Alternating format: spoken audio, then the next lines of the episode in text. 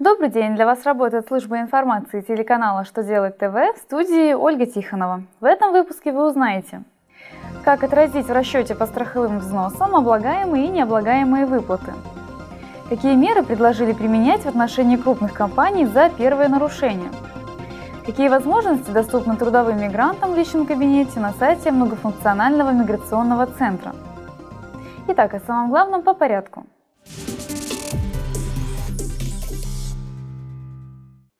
Очередное письмо Федеральной налоговой службы посвящено заполнению расчета по страховым взносам. Налоговая служба разъяснила, что выплаты физическим лицам, являющиеся объектом обложения страховыми взносами, должны быть отражены в расчете, даже если они освобождены от обложения взносами на основании статьи 422 Налогового кодекса России. Не нужно отражать в расчете только те выплаты и вознаграждения, которые не признаются объектом обложения страховыми взносами. Следовательно, в расчете отражается база для исчисления страховых взносов, рассчитанная как разность между начисленными суммами выплат и иных вознаграждений, которые включаются в объект обложения страховыми взносами, и суммами, не подлежащими обложению страховыми взносами в соответствии со статьей 422 Налогового кодекса.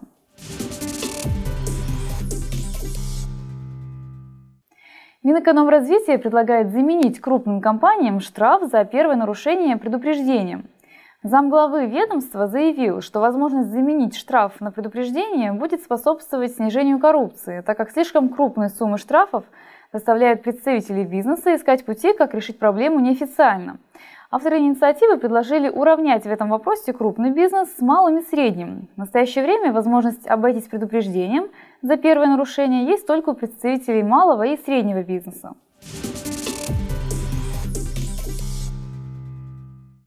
У московских мигрантов появилась возможность зарегистрировать личный кабинет на сайте многофункционального миграционного центра.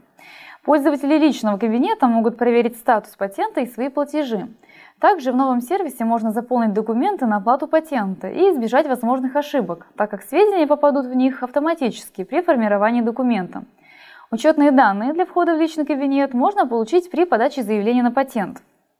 Для работодателей, нанимающих мигрантов на сайте Московского многофункционального миграционного центра содержится полезная информация с подсказками, касающимися, например, процедуры найма мигрантов или уплаты налогов.